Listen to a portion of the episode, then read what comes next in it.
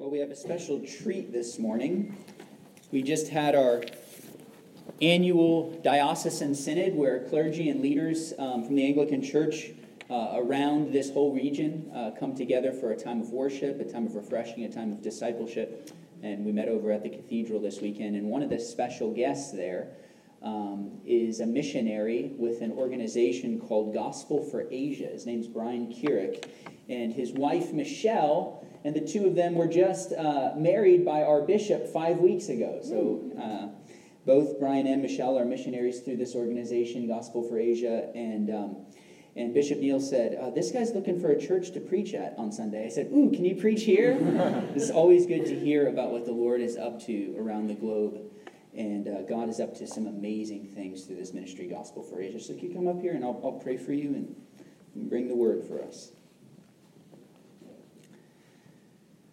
Father in heaven, I thank you for this brother and how he's been pouring out his life um, for the lost, for those who haven't heard the gospel in different parts and pockets of Asia, and for those uh, indigenous missionaries who are bringing your word to them. And uh, Father, we pray that you would fill him with your Holy Spirit, that he might speak the word you have for us through him. In Jesus' name, amen. amen. Thank you very much, So it's a blessing to be here with you. Um, as uh, Father Taylor mentioned, I'm with a mission organization known as called Gospel for Asia. And uh, basically, our founder is a man by the name of K.P. Yohannan. He was from India, came to the U.S. to get a seminary education, and, and while he was here, he fell into the trap of the American dream. And, but then God broke his heart afresh for his people dying without the gospel because just the materialism here just basically sucked the spiritual life out of him. And so, um, what he ended up doing was starting a mission organization called Gospel for Asia, but it was very different than any other organization at that time because rather than sending Westerners, what he did is he, um, he knew Asians who were giving their lives for the sake of the gospel, but they had no access to Western prayer or finances. And literally, one of his friends was literally selling his blood in order to finance his ministry. You know, like this is how like hardcore these guys were. And so, um, so started this support organ or this this organization were uh, coming alongside the indigenous people. So it was Indians reaching India, Nepalese reaching Nepal, so on and so forth. And uh, that grew so rapidly that we, um, we ended up having to form a church. And so that church is known as Believers Eastern Church. And uh, by God's grace, now um, we have over 15,000 congregations scattered throughout 14 different Asian nations. And basically, it's, it's, it's people who, um, you know, missionaries, they're, they're young men and women typically, like a, like a lot of you. I was going to say like a lot of us, but I don't qualify for that anymore. Um, but just going out to just tell people what Jesus did for them because these places they've never heard about Jesus before in their entire lives, never even had access to the information um, about the good news of Jesus Christ. And so, as a church, um, we're actually in the process of coming into communion with ACNA and Lord willing, GAFCON. I got to spend some time uh, with Peter in, uh, in Jerusalem earlier this year, so that was at the GAFCON um, I guess, conference. I guess that was really um, a good time. So, um, so anyway, it's a blessing to, to be here with you and uh, to share with you um, about all that God's doing. So, uh, you know, I'm going to share on the passages, but they did such a good job. I just feel like, you know, like, I don't know if I can add anything to that. Yeah. so, um, uh, one of my, uh, somebody I knew who taught people how to teach church said if you can teach to six year olds, you can teach to anybody. So, I just got to see that. But with, um, you know, when we look at the Gospels, you know, there's actually some pretty, some pretty amazing things in these passages today, if you think about it. You know, some of the stuff that John was talking about, just, it's just devastating to think this guy shows up and just says, "Oh, you're going to eat your last bit of food and then die. Why don't you give it to me instead?" You know, like, "Oh, by the way, my name's Elijah," and um, you know, it's, it's just crazy. But Jesus, you know, we see Jesus do this similar thing where he just he turns everything upside down all the time. You know, our God, our Savior, he's, he's a revolutionary. He, uh, you know, we have our ideas in this world of, of the way everything should work. And we have our plans and our thoughts, and, and here's, here's how God's going to do this. And then Jesus actually steps into the picture and he goes, okay, I'm glad you have your plans. I'm glad you think this is the way it's going to work. Guess what? I'm gonna. It's it's not like that at all. Mm. And so we, we see also throughout Scripture these, these statements, you know, these authoritative, these powerful statements that, you know, if, if God is, you know, is consistent with, you know, his character in Jesus, they also turn the tables. Now, the problem for us as human beings is we like our thoughts. we like our plans. I don't know if about you, like, uh, you know, meet somebody and, and they're, they're talking, telling me about something they're thinking. I'm thinking, this guy is brilliant. He thinks exactly like I do. I love this guy. You know? and, um, and, but then we come across scripture and we like, it's, that's not the way I want it to be. Mm. So, for instance, in, in the book of Hebrews, there's this really powerful statement. And maybe we just glossed over, we didn't hear it. But there's a statement, you know, uh, the writer of Hebrews says, It's appointed once for man to die, and then comes judgment. In my experience in sharing the gospel with people, um, it, it, seems like a lot of times the Lord brings me like the tough nuts. Like, you know, mm. there's all these people have all these intellectual reasons and arguments built up. And, and you spend all this time just dealing with all these arguments that they have. And basically, what you fi- I find out most of the time is all those arguments are protect them from, from the truth that protect them because so often we want to be our own God. We want to have the final say. We don't like the idea that we're going to have to stand before someone else and they're going to open up a book and look at our lives and they're going to tell us what the verdict is. You know, there's a t- statistic that says, you know, um, you know, that death is probably likely, you know, for each one of us. 10 out of 10 people die, right? Good statistic. You can't trust most statistics. That's a pretty good one. Um, but there's also another statistic is that 10 out of 10 people will stand before Jesus. 10 out of 10 people will stand before the throne of God for him to say, you know, heaven or hell. And that's one of the reasons we don't like, you know, the whole idea of judgment because there is a heaven and there is a hell, and we don't get to decide whether or not we go there, which one we go to. God makes that decision. And we don't like to talk about, you know, like, that, like in churches, it's one of the big things now is don't, don't talk about hell. Mm-hmm. we don't talk, people don't want to hear about it, so just don't talk about that because it makes people uncomfortable. Mm-hmm. I don't know about you, but Jesus was really good at making people uncomfortable. and he talked about it. And so the thing is, is that, I mean, the good news, I mean, like you look at Romans chapter 10, great news. Because it basically says, whoever calls upon the name of the Lord shall be saved. If you wanted to get in heaven, you just have to put your faith in Jesus, confess your sin, turn from it, believe in Jesus, receive his righteousness, receive salvation from him. And whoever calls upon his name for that will receive it. Will get to spend eternity. You know, if you want Jesus as your God, he's what makes heaven heaven. Mm-hmm. And if you let him into your life now, guess what? You get to spend the rest of your life with him mm-hmm. then. But if you reject him, guess what? If you don't want Jesus in your life now, that's fine. He won't, he won't intrude. He's, he's unfortunately, and I think in some ways, a gentleman, and that if you say, I don't want you, he's like, okay. But just realize that carries over. Mm. But in Romans 10 and other parts of Scripture, there's, there's even more disturbing news, though. Because that, that passage, it says, Whoever calls upon the name of the Lord shall be saved. It goes on to ask a series of rhetorical questions. It says, How can they believe in him, or how can they call upon him whom they've never believed in?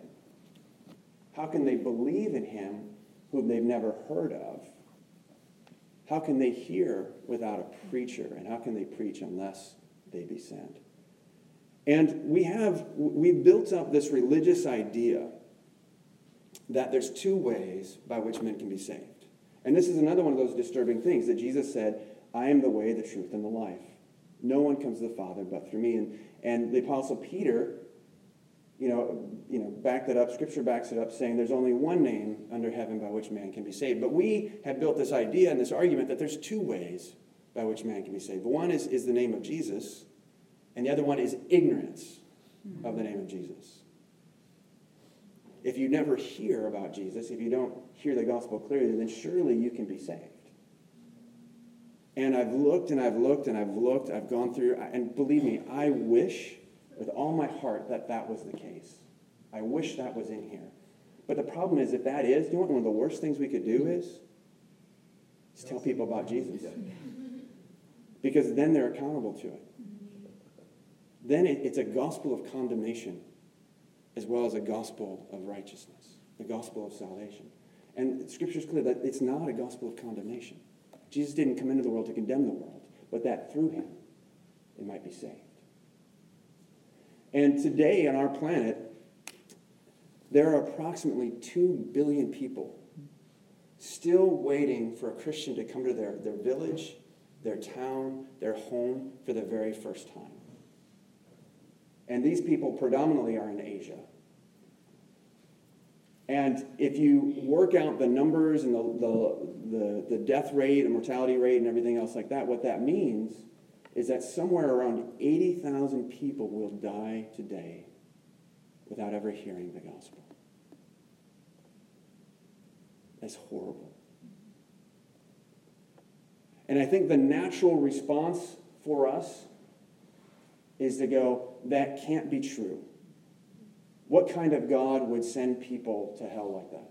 They've never had the chance. And I think we're supposed to have that response that goes, I don't like that. I don't like that. But the response that's supposed to well in, up in us is, oh my God, how can I do something to change that? God has given his life for me. Jesus gave his life for me. He's brought me into eternal life. How do I share this free gift that was given to me? And the problem is, is that, you know, when Jesus talks about the, you know, he's sitting across from the treasury and he sees the rich people putting in their money. And I'm, I'm imagining like some of these people are probably dropping a thousand dollars, you know, here, you know, they wanted to, you know, they would, the, the way it was actually set up, it was almost like a, like a tuba almost kind of setting where if you put your money in, it would clang and make all this big noise. and so, um, so people are probably dropping a lot of money in this thing so they can be impress, impressive and all that stuff, and people feel righteous and everything else, feel good about themselves. And this little widow comes in and puts in these just two pennies, these two mites. It's all she had. And she, this probably was not a one-off incident for her. Now the problem is that we, for us, is that we need to realize we are those rich people. In the history of the world, we are one of the richest societies ever. And that's not as a condemnation to say, look, people are putting in uh, you know, all this and you're not putting in anything. That's to help us realize how difficult it is for us to put our everything into Christ's offering. Um, as I mentioned, we're, nat- you know, we're a national church. So, you know, we have, we have over like 50 seminaries throughout Asia.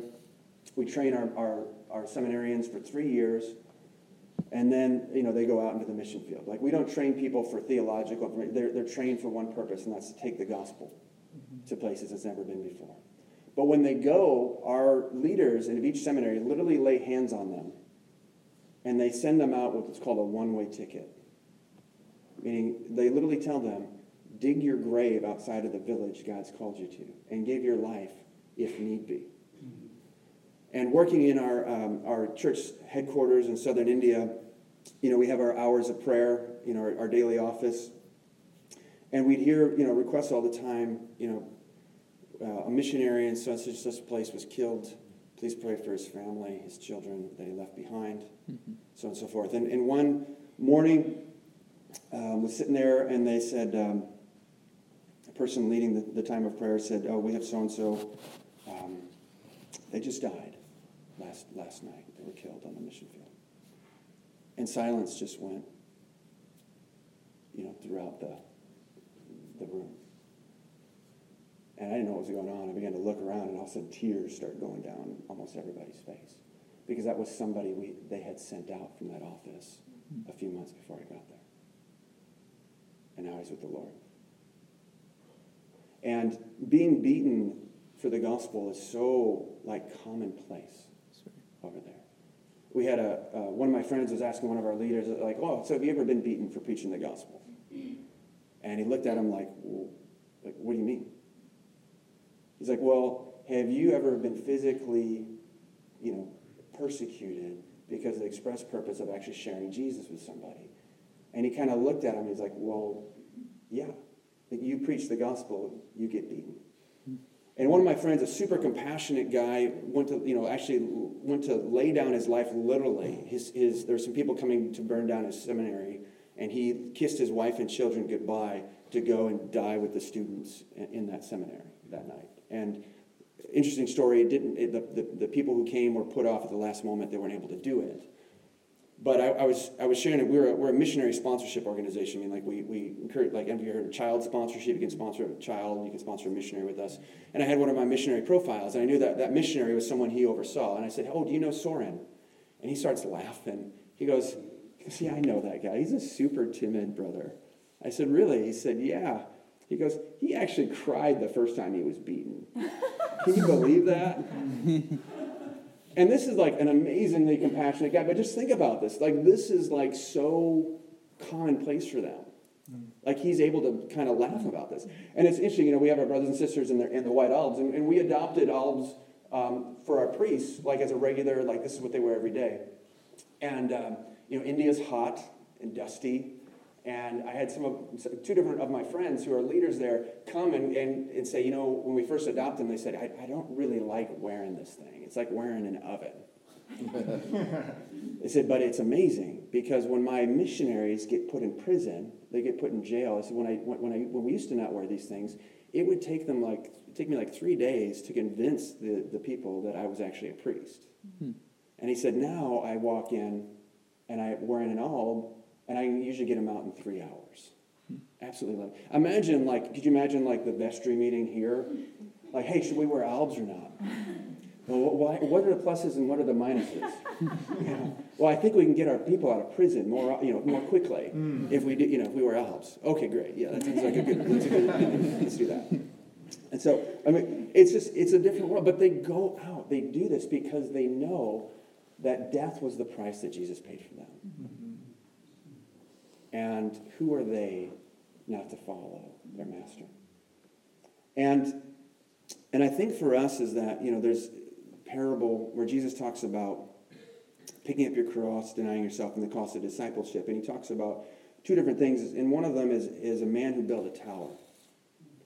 And saying, before you build, basically saying, if you're going to build the tower, if you're going to give your life, you need to count the costs first and see, make sure you have enough money to do it. And, he's, and, and I think for us, a lot of times, we get this whole idea of counting the costs wrong. You know, looking at our two mites, we don't go, you know, what we look at is, well, do I want to give these two mites? Do I want to give this $100? I want to give this $1,000. It's all that I have. Do I want to or not? But really, what, you know, the, the correct way, what Jesus is after is if we have those two mites, we're able to look at that and go, this is, you know, or if, if we're like the, the widow with Elijah, we're able to go, this is my bread for today. But Jesus, this is what you asked me to give. And I count it a privilege. I count it an awesome privilege to give to you the last that I have. Mm-hmm. Because you are worthy. And I want to do this as an act of worship. I want to actually look and say, this is what it actually costs, and you, Jesus, are worth it. And I do it with joy. And it's amazing because, like, in our, what we get to see in the mission field, you know, it's like this widow, in Zephatha, or however you say it, is, you know, that she up in Sidon, you know, the Sidon area, where it's just amazing how God responds when you do that. I mean, I, I, have some personal testimonies of my own life, but I think you know the ones from the mission field are, are even more so. So I remember, like we had we had one um, we had one synod basically where uh, one of our leaders saw one of our missionaries walking along, and you know he was he was holding his back and rubbing his legs. It was obvious he was in a lot of pain. And so the leader just assumed he'd been beaten. He says, "Oh," he said, "Brother," he says, "Come here." He says, "Let me pray for you." He said, "Were you beaten?" He goes, "No." He said, "Uncle." It's like an Indian term for respect. He said, Uncle, Yesterday, I had to stand in icy cold waters and baptize 88 people. he said, Oh, praise the Lord. We'll pray for you. God will heal you. And you go back to your ministry. He said, Please do, because tomorrow I have to baptize 133 more. Wouldn't that be a great problem to have here at Incarnation? We had one, one priest, and he had planted a really, he'd gone to this area, absolute abject poverty, northern, poverty, northern India, and these people literally, their only way to make a living was to send their children into the city to beg. And that's how they, that's how they got food for themselves. And he, you know, um, he got a church there, got, got, got a way for them to make income for themselves, and basically not only turned these people's lives around as far as salvation, but, you know, just their whole livelihood changed. Their whole world changed because of Jesus. And we asked him, he said, okay, we want you to leave there and go to this other place.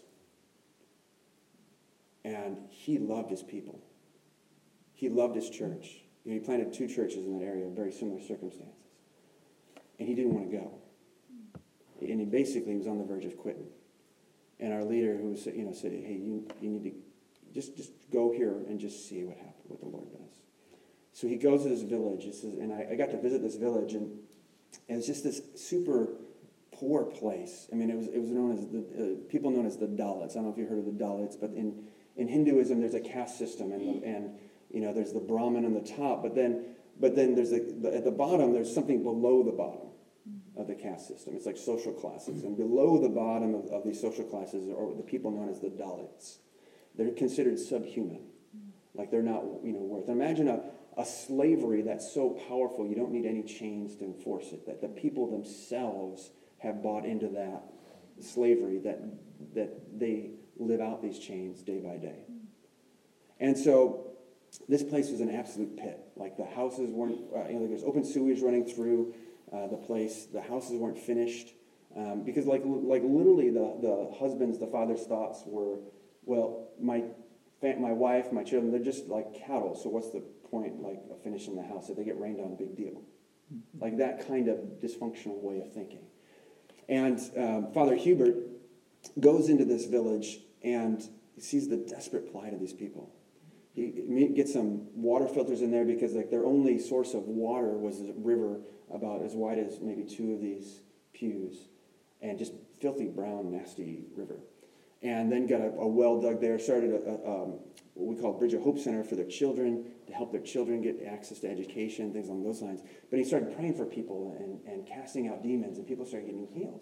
And one of the, the people that came to get healed or, um, or came to believe in Christ was the wife of one uh, of, a, of one of the members of this gang that lived in this village. They, group, they refer to them as goondas. And, um, and she comes home to her husband. And her husband's like looking at her like, what in the world happened to you? And finally asks her, he says, you're like so different. Like what happened? And she goes, I got a new heart. And he said, well, how did you get a new heart? She said, Well, Jesus gave me a new heart. So, well, can Jesus give me a new heart? She said, Yeah. She said, Come, come to the missionary, and he'll tell you all about Jesus and how Jesus can give you a new heart. So he goes. The guy, um, our Father Hubert, shares the gospel with him. He believes in Jesus. And he says, You know, you need to go to your buddies in jail and share with them about what Jesus did for you. So he goes, literally the same thing, and they're like, Whoa, you are different. Like, what happened to you? And he's like, I got a new heart. like, well, how did you get a new heart? Well, Jesus gave me a new heart. And they're like, well, can we get new hearts too? And he's like, sure, let me bring the priest in and he'll tell you all about it. Goes in there. And literally almost the entire village came to know the Lord. When I got there, there was two people left. They were both demon possessed that hadn't believed in Christ. And um, it was funny because Father Hubert's like, here, you pray for them. Okay, so she has a she has a demon of divination and it, she can actually tell the future, so she doesn't want to give it, give it up. But maybe if you pray for her, you, you know, here, you go ahead, you cast it out. okay, great, I'll do that. um, but, uh, but, I mean, just the village completely transformed. You know, so the people, for the first time in, in the history, not just their lives, but in the history of their people, since time began, they're hearing that there's a God who loves them, and they have worth and value and village gets cleaned up, houses get finished. It's funny, there's actually Bible verses and Happy Christmas painted on the sides of the buildings and everything like that. And it was the, the trans, transformation was so radical that the other villages around them saw, like, whoa, what happened here?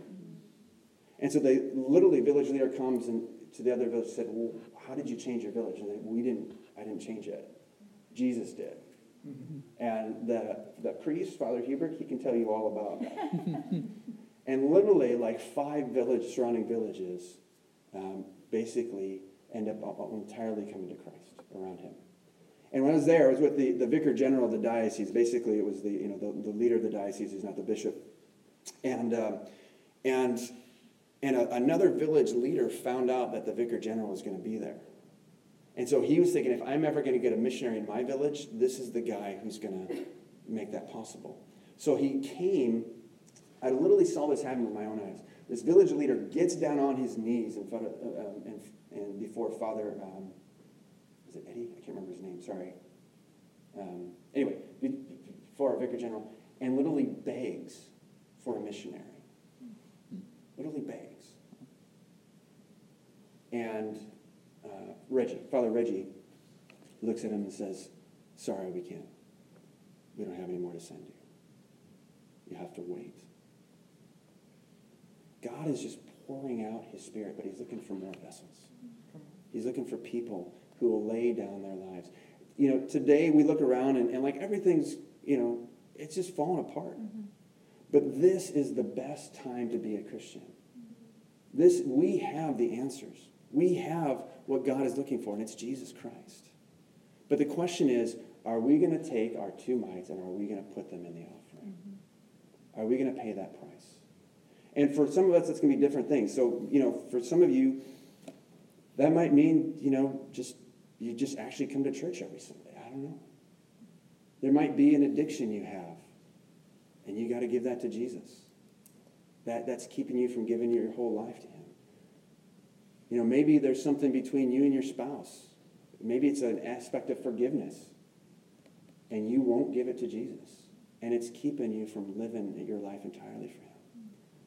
Maybe some of you, you, you, you have this guilt you're carrying around.